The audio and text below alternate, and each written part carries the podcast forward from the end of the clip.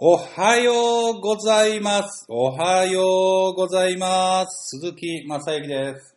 えーモーニングメッセージ第4部第8回の、えー収録に入りたいと思います。本日も一日、天気どうでしょうか？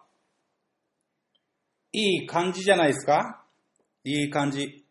私、あの、雨だからテンション低いとかいう人、あんま好きじゃないです。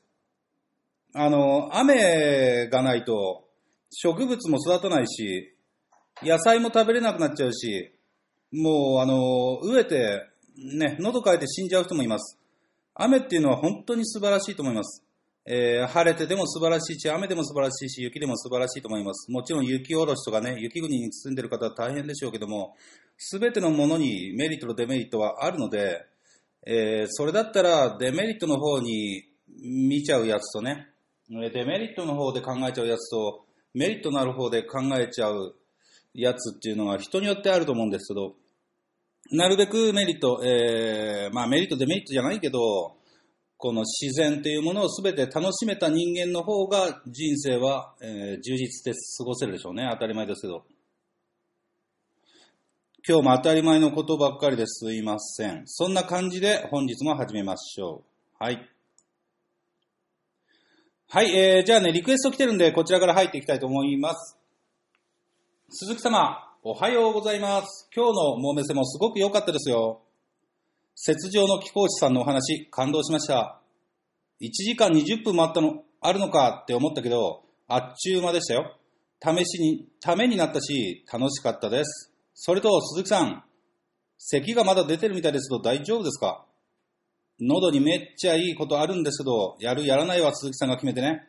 朝一番にコップを持ってトイレに行って黄色い水を飲むとあらゆる病気が治るみたいです。喉にセンサーがあるみたいですよ。えー飲尿療法ですね。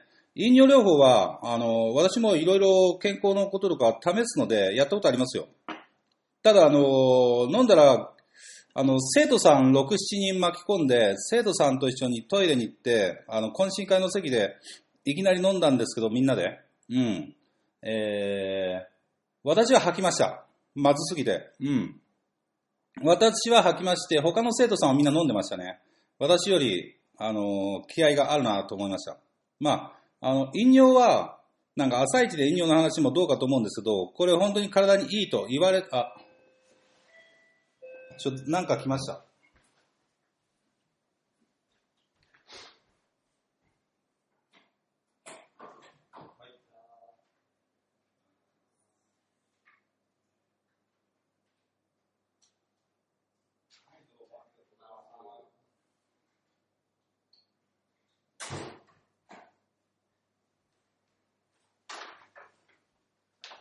はい、ありがとうございます。なんかあの、荷物が届きました、郵送でね。えー、ちなみに今収録しているのは2月14日バレンタインの正午12時37分です。うん。さて、この飲料なんですけど、飲料なんですけども、これはまずかったです。ただ、まずいっていうのは、あのー良くないものを食べてるから出たりするみたいですね。あとは、あの月に1回なんか赤血球が出るような時があっあって、赤血球が、えー尿で出るときは、ちょうどそれ飲んだらまずいとかね、そういうのがあるみたいです。まああの、コーヒーとか飲んでるとコーヒーの味がしたり、辛いもの食べてると辛い味がしたり、えー体にいいナチュラルなものを食べて、えー水とかをちゃんと飲んでいれば、あるいは水飲む量をたくさん増やしていけば、えー味が薄まっていくっていうことでね、その味っていうのも自分で、えー管理ができると、変えていくことができると、料理するみたいに。そうしたときに、えーまあ、飲尿して自分の尿の味で、どんな食生活をしているのかな、て適切な自然な食生活をしているのかなっていうことが分かるっていう話です。で飲尿に詳しい人からするとね。だから外食ばっかりとかジャンクフードばっかりとかお菓子ばっかりとかそういったもの食べてる人は尿をまずくて飲めないですよ。うん。まあそもそもあの尿っていうのはあの例えばあ汗とかかいた時に汗とか例えば額から落ちてきた時とか口の中に入る時あると思いますけどもああいう汗よりも尿の方が綺麗だって言われてますよね。えー尿っていうのはかなり素晴らしい仕組みでろ過されていますので、えーもう完全に殺菌されている状態で、えー飲むっていう形になります。ですから、朝、えー一番搾りで、えー尿出たらそれをそのまま飲むってことですね。うん。尿を3時間とか、あの、半日とか1日とか2日とかかけてから飲んじゃダメですよ。雑菌が繁殖しますから。出てすぐ飲むんだったら、汗よりも綺麗だっていうことです。はい。それで、あの、病気とかもいろいろ治るんですけど、で、結構あの、隠れ飲尿ファンっているみたいなんですけども、そういうことを言うと、あの、惹かれてしまうとか、気持ち悪いとか、汚いとか、えーそういうね、色眼鏡をかけた人の意見で、えー言われてしまうので、うん、なかなか隠してやってる人が多いっていう話みたいですね。とりあえず私も、あのー時々尿を飲むようにして、えー例えば、おしっこしてる時に手ですくって飲んでみるとか、うん、えーそんなんすぐできるんで、そんで自分の尿の味を確かめる。うん。っていうのは、えー稀にやってますね。もちろん、あの、その後に、えーあなたと握手したりしませんので、お気を、あの、安心してください、それは。はい。えー、まあ、ちゃんと手洗いますんでね。はい。まあ、そんなことはどうでもいいか。じゃあ、続きいきますよ。えー、引用ですね。最初と最後は入れないで、真ん中のやつを飲むっていうことでね、えー、クーがね、えーアドバイスしてくれてます。最初に出た尿と最後の方の尿は入れないで、途中で出た尿を飲むってことですね。えーあなたも飲んでみてはいかがでしょうか、朝から。はい。えー本日の曲のリクエストは、小田、尾崎豊さんのバウでお願いします。いつもありがとうございます。感謝してます。クーということで、えークーさんから尾崎豊のバウをリクエストいただきました。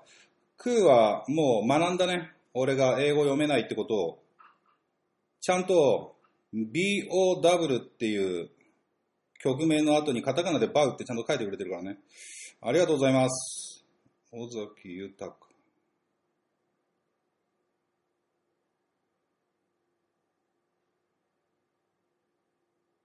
これか。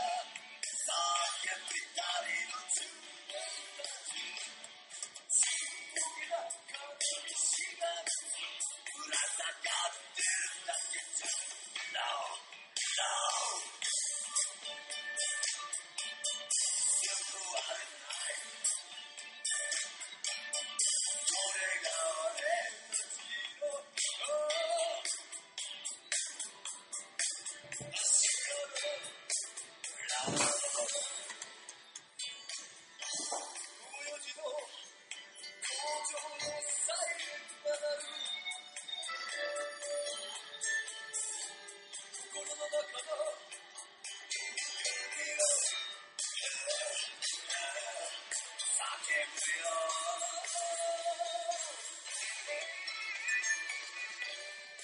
all for that.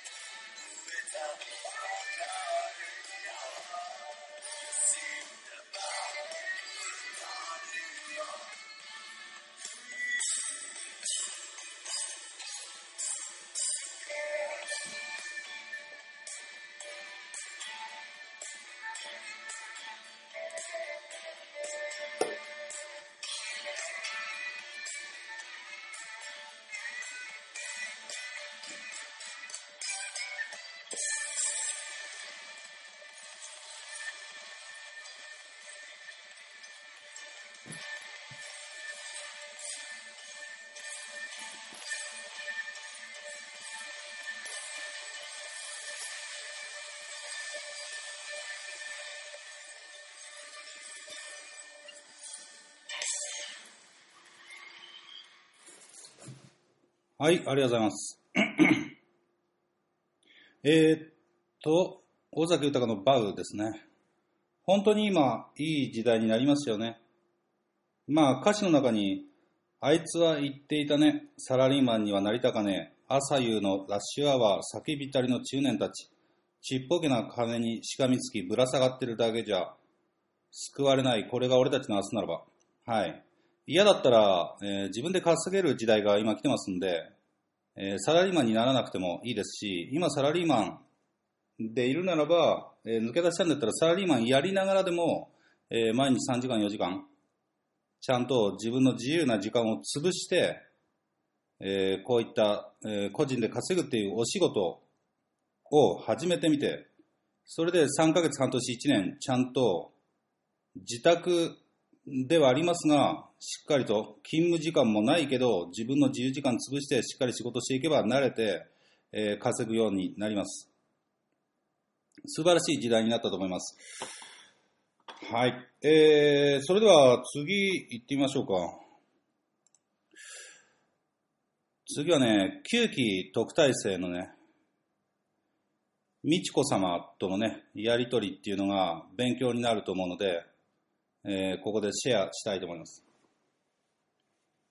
鈴木校長、ご無沙汰しております。もうすぐ卒業です。そう、9期の在宅中国ボーイスクールに入った、えー、美智子様ですね。もうすぐ卒業です。面白いでしょ？鈴木校長、ご無沙汰しておりますよ。これ、現役、現役の生徒だから、毎日いつでも連絡できるんだけど、ご無沙汰してしまってる生徒がいるってことですね。スクール期間、もっとやれなかったのかやりたかった。後悔先に立たずの状態になってしまいました。個人的に何があろうと結果が出ていなかったことは、実践の時間が足りていなかったということです。主人の収入が安定していないため、生活費を入れている。母の入院費、母の年金では足りなくなって、兄弟でお金を補って生活しています。こんな家庭環境で続けていけるか不安ですが、諦めたくないです。ラストセミナー出席させていただきます。楽しみです。よろしくお願いいたします。ということで来てます。みちこさんはモーニングメッセージ聞いているのかな？これは別にモーニングメッセージ用にもらったものじゃなくて、私に個別にいただいたメッセージなんですけども、えー学び深いので今、えーモーニングメッセージで、えー学び深いのでシェアをしています。100%稼ぐ、稼げるビジネスにおいて、稼ぐ人間とこのように、えー稼がない人間に分かれます。スクール期間もっとやれなかったのか、やりたかった、後悔先に立たずの状態になってしまいましたと。まあ、この卒業を目の前にして、後悔してもっとやっとけばよかったって言ってる人、いっぱいいるんですよね。えー最初の頃から私、このメルマガでも言ってますし、えースクール生限定のコミュニティでも常に発信してます。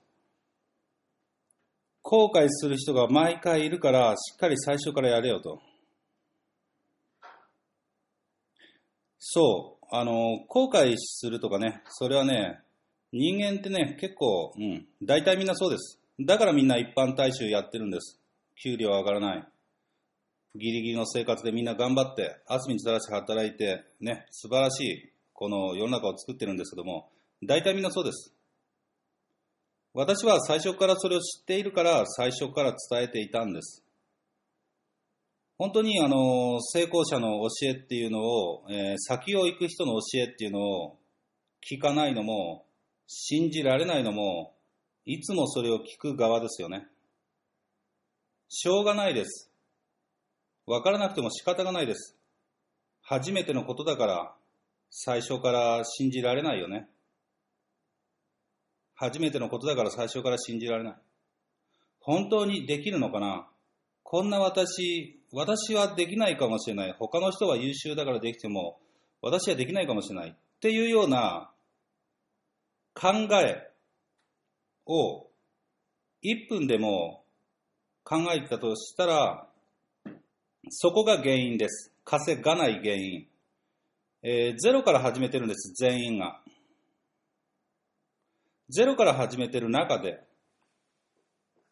最初から信じて絶対に稼ぐと。決めて、信じてやってる人間は、私は稼げないかもしれないなんてことを考えたり、メッセージで文章を書く、メッセージで文章を書いたり、考えたりっていう時間が、ね、時間を取ってる人より、最初から信じて、がむしゃらに手を動かして、体で馴染ませて習慣化して、誰より先に職人化していった人間が実績を立てていくっていうのは当たり前のことです。だから、最初から信じた人間っていうのは勝つんですよっていう世界です。まさに、えーこのインターネットビジネスっていう世界は、信じたものが勝つっていう世界です。今のこの普通の社会、会社、組織とかであれば、信じたものがバカを見るようなこともね、中にはありますけども、インターネットビジネスはなんで信じたものが勝つんでしょうかわかりますよね。会社っていうのは他人のために働いてる。他人のために働いてるっていう人がとても多いです。すなわち経営者とか、まあ上司とかその会社のために働いてる。自分っていうのはある程度そこに合わせているってことです。インターネットビジネスは誰もいません。完全に孤独です。パソコン1台で人脈がなくても始めることができてしまいます。ですから、誰にも気を使う必要なんてないし、逆に気を使ってくれることもないし、うん。信じるも何も他の人間を信じるんじゃない。インターネットビジネスは自分自身を信じるしかないっていう孤独なレース。の中で自分自身を最初から信じた生徒は人間は勝つに決まってるんですよ。インターネットビジネスは孤独なもので自分一人しかいないんですけど、その中で、まあ信じられないようだったら、結果が出るわけがないよね。うん。で、また、あの、主人の収入が安定していないため、生活費を入れている。えー母の入院費、母の年金では足りなくて、兄弟で補っています。こんな環境で続けていけるのか不安ですが、諦めたくないです。っていう、このね、セリフが、この人はもう稼がないんだろうなっていうことがわかります。時間の問題で辞めるんだろうなってことが。はい。すなわち、この場合の問題としては、主人の収入も安定していない中、生活費とか母の入院費とか母の年金で足りなくて兄弟で補ってる。すなわちお金がなかなか厳しいんですよと。で、続けていけるか不安ですっていうことは、えー、続けていかない選択肢があるってことですね。うん。続けていかない選択肢がある。お金がないから続けていかない選択肢がある。すなわち、続けていかなくても、なんとか生活できるんでしょうね。うん。おめでとうございます。続けなくても、ギリギリでも苦しくても、まあね、生活保護とかね、最終的には受ければ別に死ぬことはないので、全然真っ暗になる必要もないんですけど、私の場合はですよ、私の場合は、えー、リストラされた時に、もうあのー、稼がなければ破産するっていう状況だったので、続けていけるか不安とかないですわ。あの、続けるしかなかったんで、続けるしかなかった。やらなければ破産していたので、続けるしかなかったんです。続ける100%です。続ける100%。だから私は失敗するわけがないよね。慣れていくから、そして職人化していって、今こうやって億稼いでるんですけど、まあ、この家庭環境で続けていけるのか不安ですが、諦めたくないです、みたいな。何この、えー、続けていけるのか不安ですっていう言葉遣いは。この言葉遣いに真相心理が全て出てますよ。とりあえずもうちょっと頑張ってみるけど、まだ結果がいまいちいかないようだったら、ちょっと諦めちゃう自分っていうのを今から擁護している。うん。稼ぎたいんなら稼がないとね。お金がない状況だからやめていくっていうのは、成功しない一般大衆の考え方ですよね。お金がないからやめていく。はい。えー、成功する人間っていうのは、お金がないからこそ努力して人生変えなきゃいけないと考える人間ですね。同じ状況、同じ状況なんですけど、同じお金がない、同じ時間がない、同じ人間関係がない、同じ成功体験がないっていう人間がたくさんいる中で、多くの一般大衆は、だからできません。